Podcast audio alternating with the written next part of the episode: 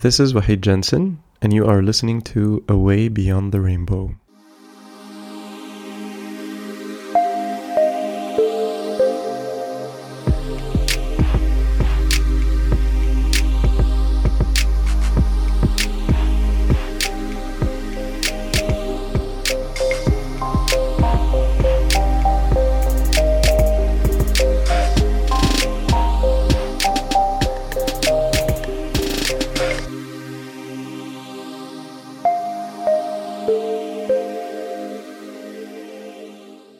Assalamu alaikum wa rahmatullahi ta'ala wa barakatuh, and welcome back to Away Beyond the Rainbow, this podcast series dedicated to Muslims experiencing same sex attractions who want to live a life true to Allah subhanahu wa ta'ala and Islam. I'm your host, Wahid Jensen. Thank you so much for joining me in today's episode. In the last episode, we touched upon a model that describes the layers of personality, at the core of which is the authentic self. With wounding and trauma, the authentic self gets buried under layers of fear, anger, and pain, as well as the quote unquote false selves that we create in order to survive. With healing and recovery work, we begin to peel those layers, one layer at a time, and we allow the pain to be grieved and the wounds to heal, so that the authentic self is given the chance to manifest itself. In this episode, we discuss a major stepping stone on the road to healing and recovery, and that is self awareness.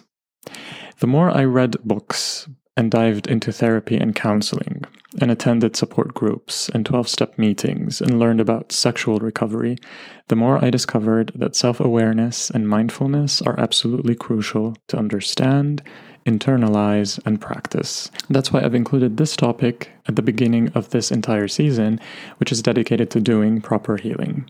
We will look at the notion of being stuck and then what it means to practice conscious self awareness. We will also discuss some realizations, character traits, and expectations along the journey of healing and recovery. This episode is a synthesis of relevant chapters from Dr. Nicole LePera's book How to Do the Work, as well as Dr. Gerard van den Aardweg's book The Battle for Normality A Guide for Self Therapy for Homosexuality. There's lots of practical work in this episode with downloadable material in the episode description, so make sure to check these out. And let's get started, inshallah.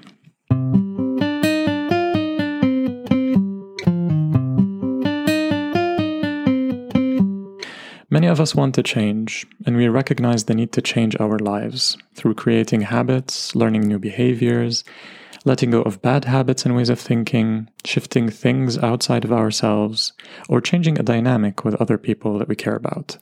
Many of us want and need to make both internal and external changes.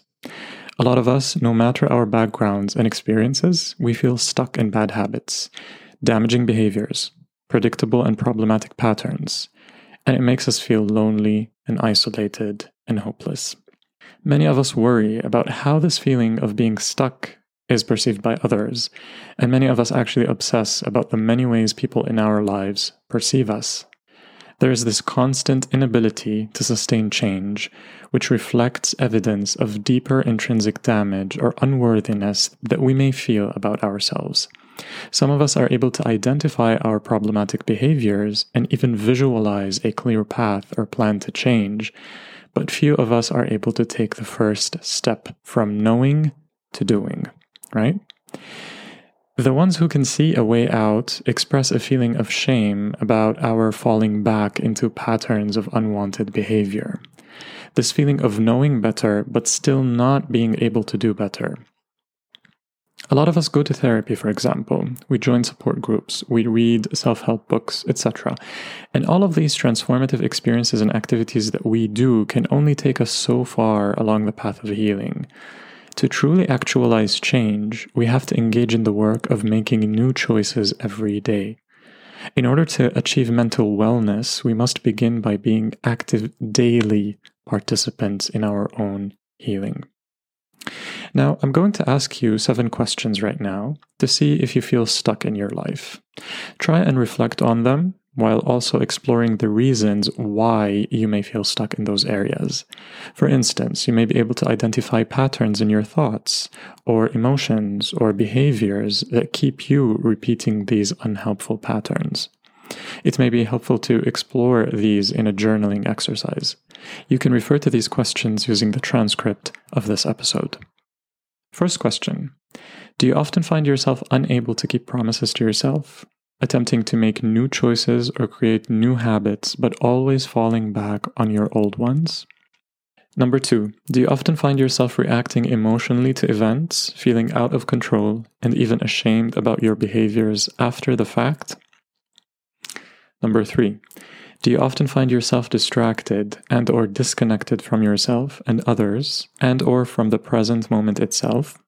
Maybe lost in thought about the past or the future or feeling somewhere else, quote unquote, entirely? Fourth question Do you often find yourself feeling overwhelmed and torn down by internal critical thoughts, making it difficult to tune into your physical, emotional, and spiritual needs? Number five, do you often find yourself struggling to express your wants, needs, beliefs, and or feelings in relationships? Number 6. Do you often find yourself feeling overwhelmed or unable to cope with stress or any or all of your feelings? And the last question Do you often find yourself repeating past experiences and patterns in your day to day life? If you answered yes to one or more of these questions, you are likely feeling stuck as a result of your past experiences and conditioning. It may seem as though change is not possible, but that is not the case, inshallah. The first way to create change is to begin to practice imagining a future that is different from your past and your present realities. Some people argue that we're born with a specific set of genes and we're wired that way for life, and that change is not possible no matter how hard you try. That is not accurate. Yes, we are dealt a specific set of genes, but having a set of genes that makes you at risk for specific diseases or particular behaviors or habits, etc., is not a dead end or a death sentence. Scientific evidence tells us that genes that we inherit are not fixed, they are influenced by their environment. This starts in utero and continues throughout our lives.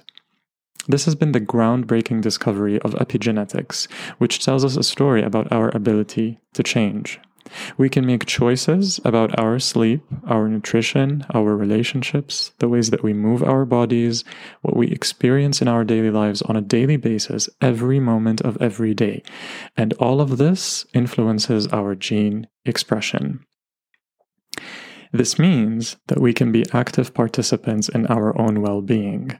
This goes for our physical health and the risk of developing diseases such as diabetes and cancer, as well as our mental and emotional health. The idea that genetics are not destiny involves a profound realization.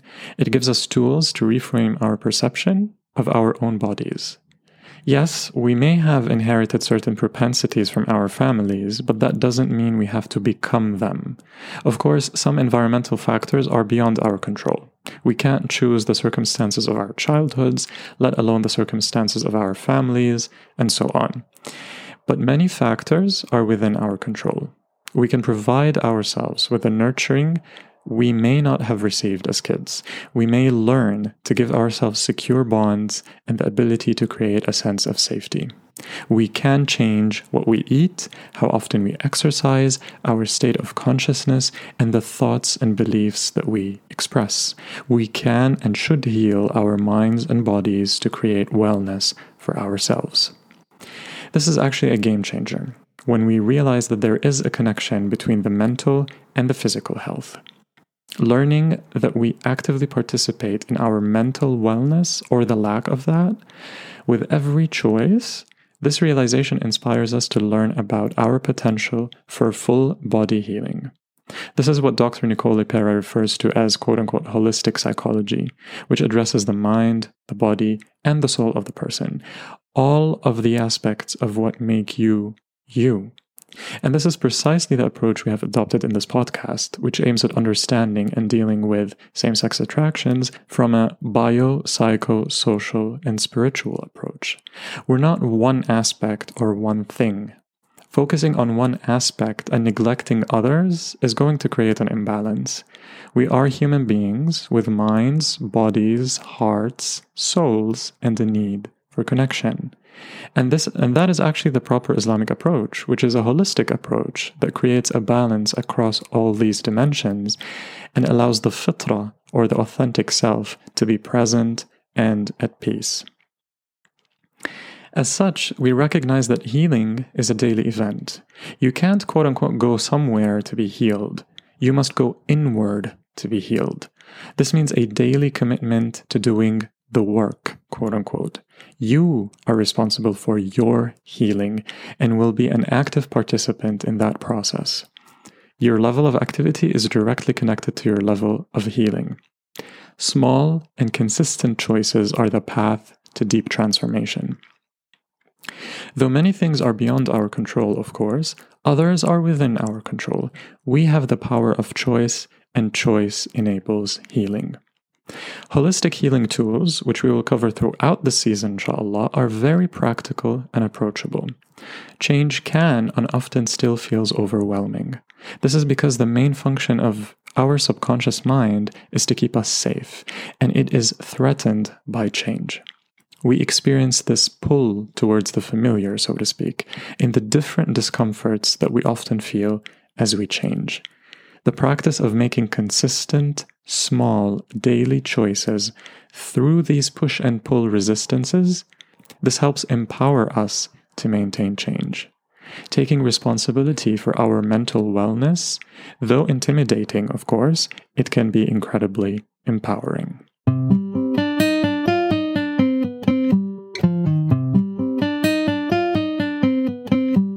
The very first step on our journey of healing is to become aware, to become aware of ourselves, to bring forth what is known as quote unquote the conscious self. The reality is that a few of us have any real connection to who we really are, yet we want others to see through all of our layers of self betrayal and into our core selves. Remember the diagram of layers we talked about in the previous episode. The layers of the false self that cover anger, shame, and guilt, and at the core is our core authentic self. We all want to be a better version of ourselves, but our attempts to do that have failed because we don't understand our own minds and bodies. We don't have the practical tools to understand how to create the changes that we seek to make. We can't expect others to do for us what we cannot do for ourselves. When we talk about the path to healing, many of us want to dive right in and work on wounds and traumas, meet our inner child, start the reparenting process, do the ego work, and so on and so forth. It's like seeking a quick fix, but that does not work. Because underneath that is a quick attempt to end the discomfort of living with these wounds. But it's important, just like we discussed in the previous episode, before we get to those layers, we have to start peeling one layer at a time we have to gain the ability to witness our internal world. It's very fundamental to do that. Everything that follows after getting to know your internal world, the conscious self, is grounded in awakening your conscious awareness. Okay, so what do we mean by consciousness here? Consciousness in general refers to the state of being awake. But the state of consciousness in reference to a holistic approach to healing actually means being in a state of awareness. An open awareness that not only allows you to witness yourself and the life around you, but it also empowers choice. In other words, it is only when you are conscious that you are able to see yourself. A process of self awareness that can suddenly reveal so many of the previously hidden forces constantly at work, molding you, manipulating you, and holding you back. You can't eat better, sleep better, stop negative habits, be more present in your relationships and work, or improve yourself in any way until you become transparent to yourself. Because if you intuitively know what you need to do to change for the better, why don't you do it? It's not a moral failure. It's because you're stuck repeating those more or less automatic behavioral patterns. If we're honest with ourselves, we will realize that this is actually the case. Let's take this example. This situation sounds very familiar. We had to work or we go to school more or less the same time every day, right? And the routine to get out the door is more or less memorized. For example, you know, we wake up, pray, shower, brush our teeth, prepare and eat our breakfast, go to work or school, and so on. It's like we're on autopilot, right? We don't have to think consciously about these things. They've been done frequently. Our mind is on autopilot mode. How many times have we actually traveled to work or to school and wondered, oh my god, how did I even get here? Like I wasn't even paying attention, right?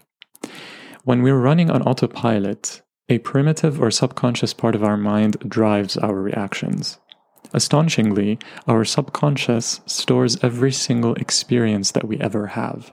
This isn't just a storage house for facts and figures and experiences, it's actually emotional, reactive, and irrational.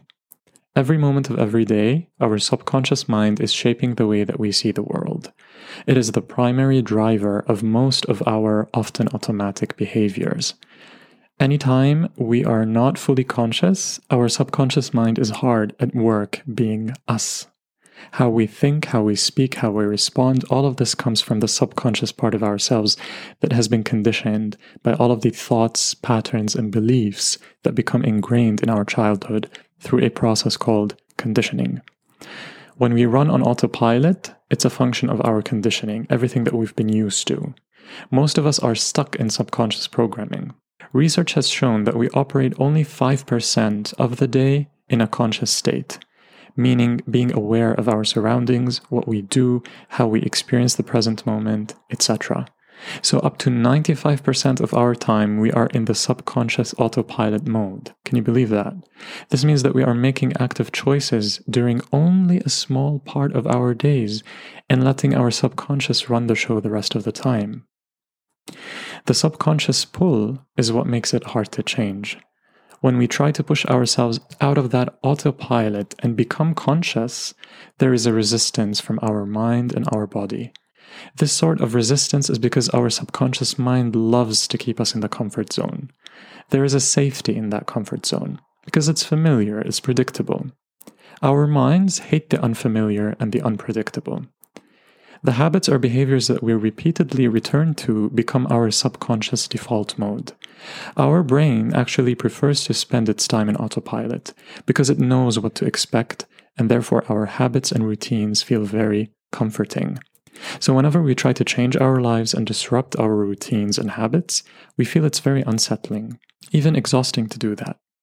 The problem is, following our conditioned routine keeps us stuck in that routine. Every time that we make a choice that is outside of our default programming or our comfort zone, our subconscious mind will attempt to pull us back to the familiar by creating the mental resistance. This can manifest itself as mental or physical discomfort. It can be in the form of cyclical thoughts, such as, I can just do this later, or I don't need to do this at all, or physical symptoms like agitation, anxiety, or simply not feeling like yourself. This is your subconscious communicating to you that this is uncomfortable. It's new territory. I don't want that. So, the question now is how do we break that cycle and train ourselves to step out of that conditioning and that subconscious? It is by cultivating the power of conscious awareness, by focusing on bringing back our attention to the present moment before we dive into the usual knee jerk reactions to which we are used. A lot of people do breath work, meditation, and physical movement such as yoga, which hone the attention muscle that is so key to consciousness. The more you train in those mindfulness practices and whatever helps you in this, the more conscious you become. And what happens is that the brain also changes at the physiological level. When we learn new habits or unlearn old habits and put in the effort, a process known as neuroplasticity takes effect, which is a concept that has been introduced in the last 50 years. Researchers discovered that our brains are structurally and physiologically changeable. We used to think that change at the brain level does not happen, that, you know, by our 20s, we're stuck with whatever neural pathways we have. That is simply not true. Brains are subjected to change our entire lives. The brain is able to reorganize itself and grow connections between the nerve cells, or the neurons. Research has shown that practices like yoga, meditation, and other mindful practices help us to focus our attention on the present moment, and they are especially powerful in restructuring our brain. We can extrapolate this in our daily prayers as Muslims. If we are mindful in our salah, experiencing every word we utter and every action we perform, being in the present moment and living the prayer as a vivid experience, we can cultivate conscious awareness multiple times per day, actually. It takes practice and commitment to be able to do that. Khushu', as we know, has many layers and many stations. So, when new neural pathways are formed, we are able to break free of our default patterns and live more actively in a conscious state. From this foundation of consciousness, we can then begin to witness the conditioned patterns in our thoughts, beliefs, and relationships. This honest self awareness shows us our pathway towards change and ultimately healing.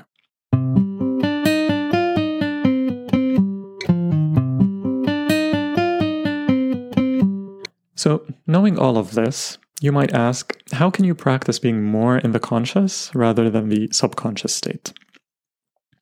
It takes daily practice. Let's try a few exercises that will help you access this consciousness. It will be helpful to use these prompts for a few minutes every day because, in order to allow change to happen, you will need to create a routine that you stick to. A small daily promise to yourself that you can practice keeping to yourself during your healing journey. You'll notice that as you begin this practice, there may be a lot of discomfort. Again, this is because the mind is screaming, hey, wait, this is uncomfortable. We want to operate on our familiar programming. This may manifest as some form of agitation. It may be helpful to try to practice breathing through this and try not to judge your experience. If this becomes too intense, then give yourself a break, acknowledge to yourself that this is your limit, and it's okay. Rest, of course, and know that you can return to the practice the next day. This may feel awkward and silly at first. Stick with it. This consciousness building exercise sets the foundation for the work that follows. So, my advice is start with one or two minutes a day where you can practice being focused on and truly present in whatever you're doing. This could be while you're doing dishes, for example, or folding laundry, or taking a bath, whatever you're doing. It could mean stopping on your walk and looking up at the clouds, or taking a moment to really smell the aromas of your workspace throughout the day. Make a conscious choice to witness the entirety of your experience in that moment, and say to yourself, I am in the present moment. Your mind may respond with a steady stream of mental resistance because it's being taken out of its conditioning and is being watched and observed. All sorts of thoughts may come up in your mind, and this is okay. Just practice witnessing them. Ground yourself in the moment. Our senses allow us to leave our chaotic mind and find a deeper connection to the present moment. Use your five senses of sight, smell, taste, hearing, and touch. For example, let's say you've chosen to do this exercise while doing the dishes. Use the five senses in that moment. Feel the soap on your hands. See how the soap bubbles cover your hands. Feel the slickness of the dishes in the skin. Smell the scent of the air. This will enable you to stay in the moment without your mind commanding you out of it. And doing this will become more and more comfortable with practice. After practicing this for one to two minutes, acknowledge that you gave yourself this time. This will allow your mind and body to understand how it feels and give you a moment to thank yourself for the time that you took to do the work. Then, repeat this exercise at least once a day. As you get more comfortable, you'll begin to notice more moments when you can repeat the exercise or the practice. Those of us who practice meditation are familiar with this. There are lots of meditation playlists out there that can help you with this. One app that I personally recommend is called Insight Timer, which has lots of amazing guided meditations and courses and playlists for a variety of themes and purposes. I will add a link to the app so you can download it if you like. Many meditation exercises work on cultivating this conscious awareness by focusing on the five senses and being in the present moment and allowing the mind to come to a calm place without judgment or tension. Many of us on the journey of healing and recovery have found these exercises to be foundational, and I encourage you to try them out. Baby steps, 5 to 10 minutes per day, is all you need. Even less at the beginning, that's fine. And then you may find yourself enjoying the work and reaping the benefits, inshallah, such that it becomes part of your daily life if you're up for it. Another exercise that I would recommend is something called the Future Self Journal that Dr. Nicole LePera has set up, which I'm going to add to the episode description as well as a PDF file that you can download. The Future Self Journal is a daily practice aimed at helping you break out of your quote unquote subconscious autopilot, meaning the daily conditioned habits that are keeping you stuck repeating your past you can begin to move forward by consistently engaging in activities which allow you to witness the ways that you remain stuck in your past conditioning and set a conscious daily intention to change. You set small and actionable steps that support daily choices that are aligned with a different future outcome. And you empower these daily choices despite the universal experience and presence of mental resistance. I know this is too much to take all at once, but Nicole explains it beautifully and breaks it down step by step in the document, so make sure you download it and go through it when you get the chance. I promise it is worth it, inshallah. Now, the goal from here is to practice making this new choice throughout each day. To help me remember my consciously set intention, for example, I set reminders for myself on my phone for random times throughout the day. Each time my reminder goes off, I check in with myself, noticing where my attention is. And then I discover very quickly that it is not in the current moment. Usually, if I am not reliving the past, I am worrying about future issues that could cause me stress. This practice has helped me become more in tune with the present moment.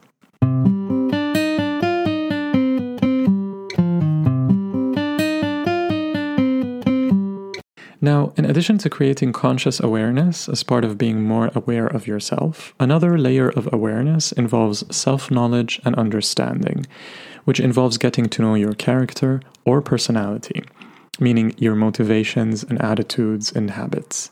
It is the knowledge of ourselves others would have if they knew us well. It is much more than knowledge of our subjective emotional experiences. To understand ourselves better, we have to know our psychological history and have a reasonably clear picture of how our character and psychological dynamics came about. A powerful tool to help you gain a deeper understanding of this has been developed by Dr. Gerard van den Aardweg. You, you may remember van den Aardweg back in season 1 when we spoke about the genesis of SSA. He developed what he calls an anamnestic questionnaire, which he included in his book, The Battle for Normality A Guide for Self Therapy for Homosexuality. The intention of this questionnaire is to bring about self insight into one's psychological history and the present self, as well as our present habits and emotions and motives that are related to our homosexual tendencies. The questions address our relationship with our parents during childhood, adolescence, and the present time, you know, also our relationship with our siblings, friends, as well as the play and interests that we had during childhood and adolescence, as well as our mood and perception of our physical appearance during childhood and adolescence. And then the last part of the questionnaire addresses our psychosexual history as far as it related to our homosexual tendencies, like our infatuations and fantasies and sexual practices. Again, I have included a link to the questionnaire in the episode description, so make sure to check that out when you get the chance. The best method to use the questionnaire is to write down your answers in order to make your ideas on yourself as clear and concrete as possible. Look at your answers again after a few days and correct what you think needs to be amended. We often figure out particular patterns and notions better after having let those questions sink into our minds for a while. Process this with someone who is working with you in your journey of healing, growth, and recovery, be that a therapist or counselor, or a mentor, or a sponsor, or a close friend.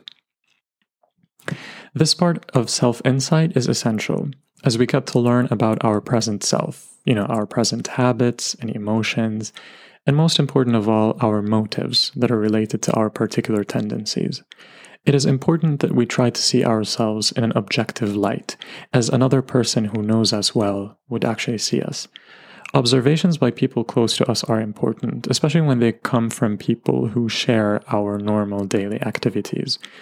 They may open our eyes to habits or attitudes of which we may not be aware, or to which we would never admit, right? This would be the first method of acquiring the self insight. Collect and carefully consider remarks made by others and see how they genuinely apply to you. Of course, here we're not talking about hurtful comments or attacks, but rather points of observation or even constructive criticism, for example. Another method is called self observation. This primarily focuses on the inner events, meaning the emotions and thoughts and fantasies and motives or desires, and secondarily on the outward behavior. With regards to outward behavior, we can try to represent how we behaved as if we were looking at ourselves from another person's lens objectively, from a certain distance. Of course, inner self perception and representation of our behavior through the eyes of an onlooker are interconnected processes. So, how do we do that? Here again, den Aardweg developed another questionnaire that is related to self observation at the level of thoughts, feelings, and behaviors, as well as at the level of morals. This questionnaire dives deep into our unpleasant thoughts and feelings, our social and verbal behaviors, our attitudes towards ourselves, our parents, our partners, you know, sexuality, fulfillment of gender roles, as well as daily work are addressed as well. As far as self observation at the level of morals, we observe ourselves from a psychological moral viewpoint and recognize the behavioral patterns that are moral or immoral according to our value system. A link to this questionnaire has also been added to the episode description, so make sure to check it out as well. For these self observation and reflection exercises, it is recommended that you devote around one or two weeks and take notes of these observations regularly though not necessarily every day. Only if there is something of importance to note. It depends on you. Use a special notebook for that purpose and make a habit of jotting down your observations, as well as questions or critical reflections. Writing increases the sharpness of observations and insights. Moreover, it enables you to study them some time later, which many people experience as even more revealing than noting them at the moment of their occurrence or soon afterward.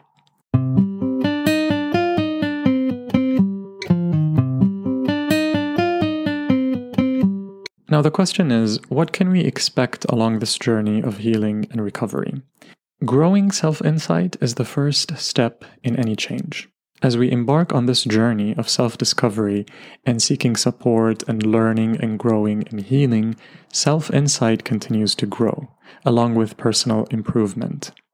Hope starts to emerge, which can, which can make problems much easier to handle, and it provides us with a healthy outlook on life. Of course, since many of the previous foundations and old habits are still there, there will still be ups and downs or quote unquote relapses and so on, and that is okay. Hope must be cherished throughout the process of growth and healing. Hope is based on realism. No matter how thoughts, feelings, and habits may present themselves, no matter how often we may give into them, as long as there is a constant effort to improve, we will see positive achievements, inshallah.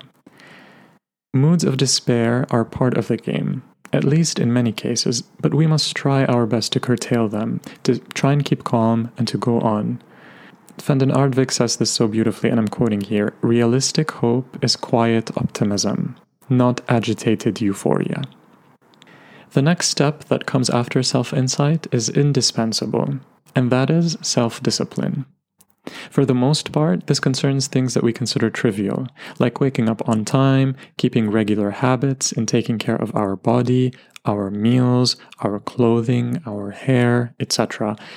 And putting a reasonable order into the small affairs of everyday life and work, not delaying work or business that deserves priority, planning our day, including our studies or work, even our amusement and social life, and so on.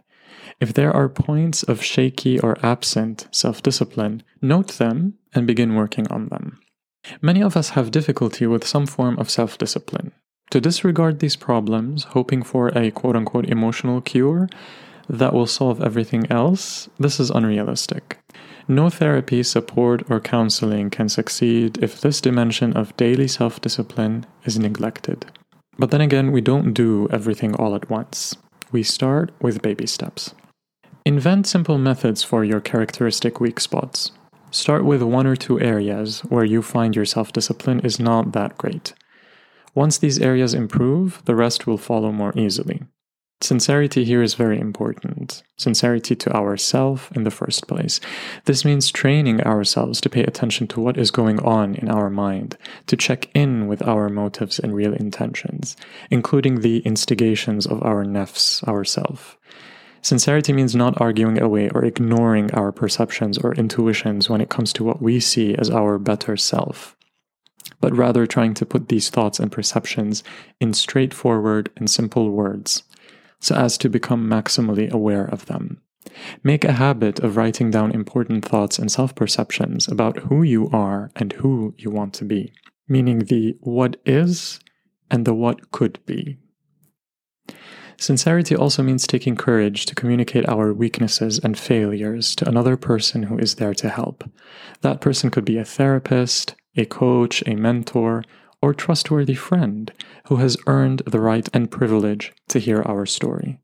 We all have the tendency to hide certain aspects of our intentions and feelings, both from ourselves and from others.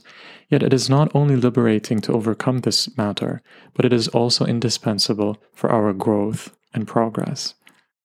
Again, it's not like airing our dirty laundry and advertising each and everything to each and every person, but rather opening up about specific matters to a few people who are there to help us on our journeys. Also, to the requirement of sincerity, we would also add sincerity towards God in our prayers and dua with our niyas, as well as the things that we say and do on a daily basis. We will talk more about self discipline towards the end of the season with lots of practical steps, inshallah. But for now, the idea is to pick one or two areas in life and focus on them. Baby steps, slowly but surely. Once you master them and become disciplined in them, you'll notice that it will start seeping into other areas of your life, inshallah.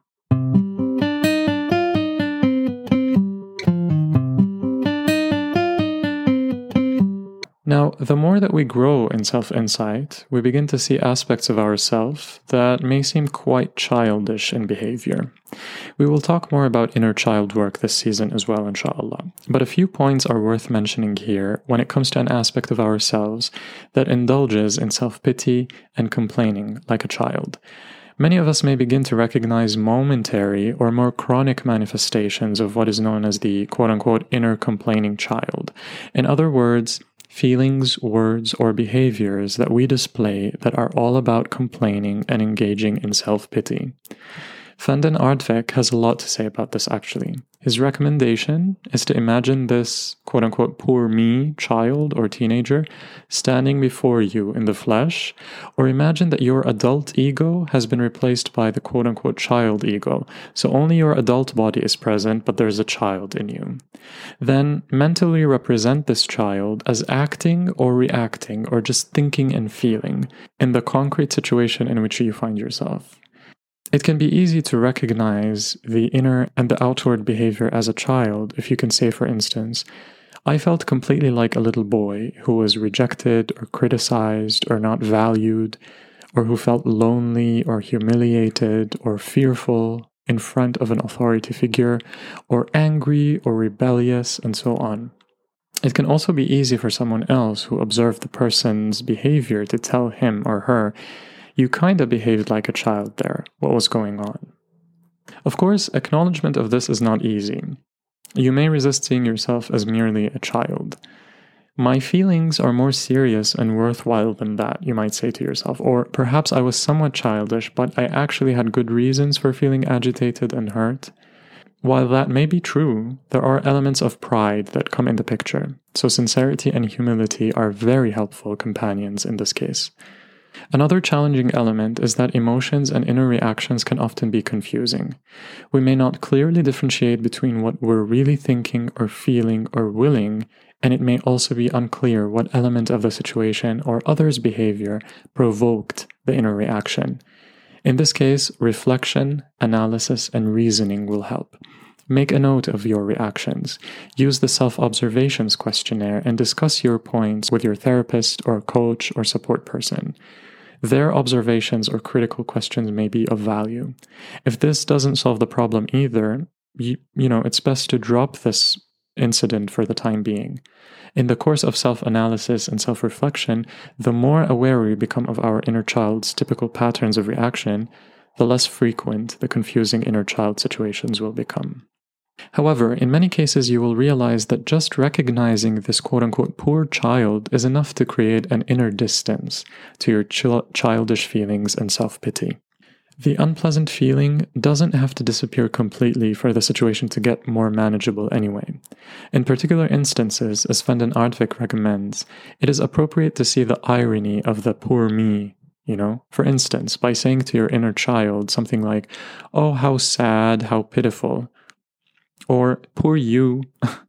if it works with you, this method sheds light on the pity with a little bit of humor, and you can modify this according to your own individual taste and sense of humor. Make little jokes at your childish self, or laugh at this with other people you trust. This helps to dissipate a lot of the self pity and complaining that goes on that actually stems from that childish part of us. Now, with stronger and more obsessive complaints, especially those that are associated with rejection, such as hurt childish pride, feelings of worthlessness, ugliness, and inferiority, or physical complaints such as being tired, or distress over injustice that you have suffered, or any adverse circumstances, and so on, Van den Aardweg recommends applying the method that is called hyperdramatization, which was devised by another psychiatrist by the name of Arndt. Hyperdramatization consists of exaggerating the tragic or dramatic aspects of the childish complaint until it becomes ridiculous, until we react by actually smiling or even laughing at it. And this method was actually used intuitively by the famous 17th century French playwright Molière when he suffered from bouts of obsessive hypochondria, in response to his own obsession, he produced a comedy with a hero who so exaggeratedly dramatized his sufferings and his quote unquote imagined illnesses that it made the public, and himself as well, laugh out loud. Laughing is a very good remedy against our irrational and drastic emotions, but it takes courage and some practice before we can say ridiculous things about ourselves and to our child ego and to make ridiculous representations of ourselves, or purposely make faces at ourselves in the mirror and imitate ourselves or our behavior and our voice in a comical way, and to make fun of ourselves and our hurt feelings. The, the ego takes itself very seriously, and it takes its complaints very tragically. Now, mind you, the point of hyperdramatization is not self deprecation or making fun of yourself for no reason, or demeaning yourself or adding more fuel to the fire. No. It's rather an attempt to distance yourself from the childish ego and to laugh at the absurd thinking and behavior that stems from that childish ego, to the point that you get over it and move on. In other words, not taking yourself too seriously, particularly when the impulses are ridiculous to begin with, right? Of course, hyper dramatization is part of self humor, and you may think of other forms of self humor that you can use. In general, humor serves to reveal how relative it is when we feel important or tragic. It also helps us counteract complaining and self pity so that we can better accept what is inevitable and deal with our issues without complaining, regardless of how big or small they may be, just the way they are. Humor also helps us become more realistic and see the true proportions of ourselves and others. That is, to, to come out of our excessively subjective or imagined perception of the world and of others. Again, the bottom line is don't take yourself too seriously. So, how do we do this? For example, I imagine the child me standing in front of me, and this child is engaging in self pity because of unfriendly treatment or some kind of rejection. I might say something like, Oh, poor you, they've treated you so harshly, eh? They beat you up and tore your clothes, haven't they? You know, just a form of exaggeration. If there is hurt childish pride, one might say something like, Oh, you poor thing, that golden statue of yours has been taken down. A funny example is given by Van den himself with regards to self pity over loneliness, which is a highly frequent complaint among many of the quote unquote homosexual clients that he worked with. And it goes something like, Oh, such agony! Your shirt is wet. Even the windows are steamed by your tears, and the sheets of your bed are dripping, saturated with your tears. A pond of tears is forming on the floor. Fish with an intensely sad look are swimming aimlessly circles in it, and so on. Again, these might actually seem absurd, and that's the point. They're not intended to hurt or make fun of one's pain, but rather to get out of that absurdity of self pity and overfixation on ourselves and be real for a change. Use whatever may seem humorous to you and invent your own brand of self irony. Some people might hear this and object that these are silly or childish things, which they are. But a lot of these objections themselves come from an inner resistance to laughing at ourselves. The advice is to start with small, innocent jokes about frustrations that are not particularly serious. Humor can work well. And although this is childish humor, we must not lose sight of the fact that it is also childish emotionality that is being targeted with this trick. The use of self irony and self humor presupposes, to some degree, insight into the childish character of these reactions. So, the first step is recognizing the childish attitude and the self pity, and then admitting it to ourselves. It is worth noting here that self humor can actually be seen in humble and psychologically healthy people, and that's great.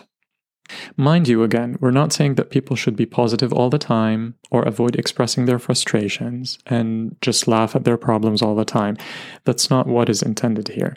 There is nothing wrong with expressing sorrow and everyday frustrations to friends or family members if it is done maturely, with a proper perspective and intention, and trying to deal with the matters as adults. Normal negative emotions and thoughts do not have to be denied or suppressed by exaggerated quote unquote positive thinking or ignoring them. That's actually to- you know toxic positivity. That's not healthy anyway. The problem we're referring to here is again the childish self-pity alone, that poor me part of us. We can actually tell the difference between normal expressions of grief and disappointment and childish whining and harping and lamenting.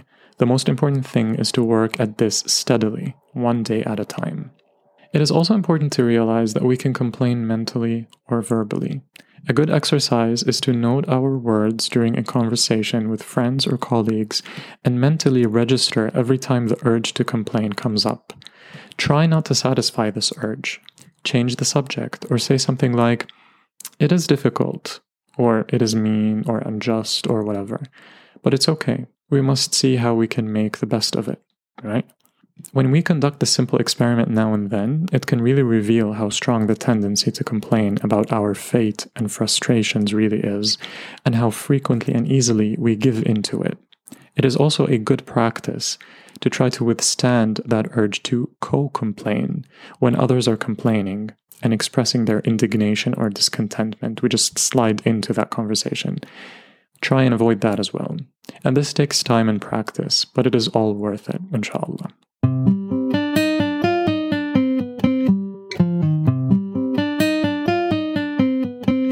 Finally, as we work steadily on self observations and grow in our self insights, we begin to cultivate the virtue of patience. We become patient with our failures and with the gradual progress we are making. We've spoken a lot about patience and patient forbearance back in season 2, involving patience with trials and tribulations, patience as we cultivate self discipline and work on our attachments, patience with surrender, patience with uncertainty, vulnerability, and moments of weakness, patience in overcoming our own desires, lusts, and whisperings, as well as patience in keeping steadfast with our religious obligations and life's priorities. Impatience is something that is characteristic of children, as we know.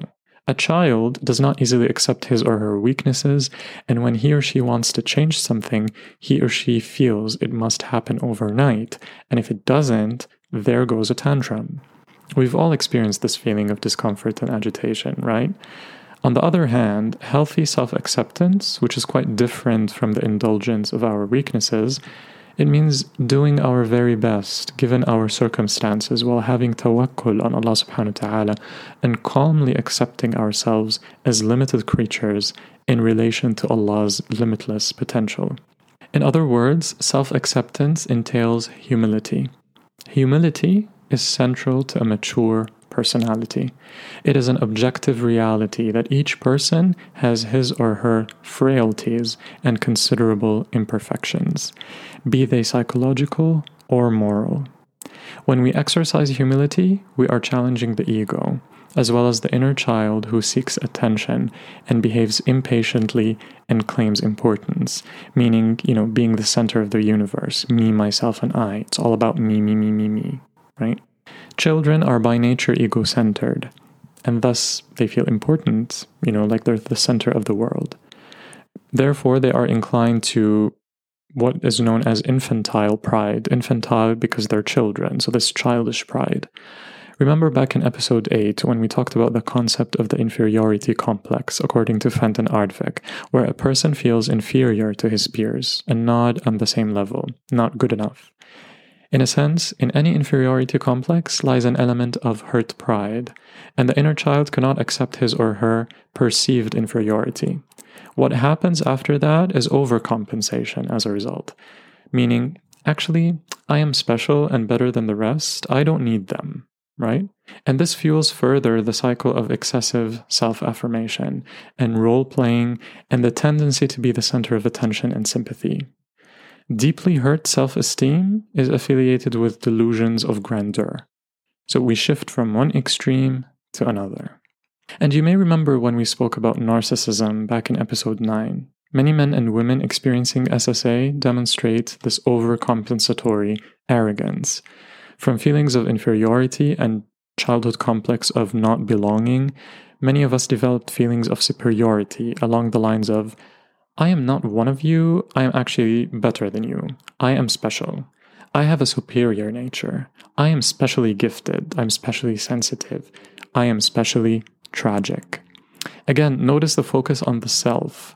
I am me. The attention is given to me as the center of the universe. So, in combination with the feelings of inferiority, arrogance makes us vulnerable to criticism and we feel easily insulted. Many out and proud, quote unquote, men and women who have decided that their desires and behaviors and lifestyles are, quote unquote, natural, those people often equate their being different with being superior to others. Pride sums up the lifestyle in many cases. Just look at the word and imagine the ripple effects of the term. And what's the opposite of pride? Humility and submission. When one is in a position of pride, it becomes difficult to see the normality of things, the weakness that we have as humans, our need for submission to the Creator, subhanahu wa ta'ala, our need to be vulnerable, and so on. Learning humility is liberating. We learn that by discovering our thoughts, expressions, and impulses of vanity that we have. Any signs of arrogance, any signs of superiority and boasting, as well as moments of hurt pride and unacceptance of well intentioned criticism by others. Once we recognize these matters in us, we can refute such thoughts we have. We can make fun of them and diffuse the whole situation, or otherwise simply reject these thoughts and impulses and submit to being humble. In the process, we build a new self image an image of the real self that has capabilities, but its capabilities are limited in nature. And that, at the end, we are modest human beings, not superior to anyone or anything else. In the eyes of God, what makes us better? Having taqwa, which means God consciousness and piety.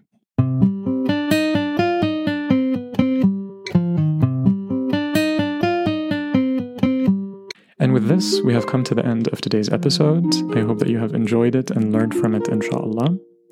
I know it was a lot to take in. So, again, baby steps, take a break, do it slowly, whatever works for you, inshallah.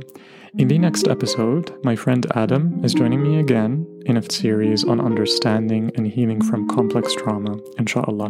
Those upcoming episodes are incredibly important for our healing journeys. I hope you guys find them eye opening and beneficial. Until then, stay safe and healthy. This has been Wahid Jensen and A Beyond the Rainbow. Assalamu alaikum wa rahmatullahi ta'ala wa barakatuh.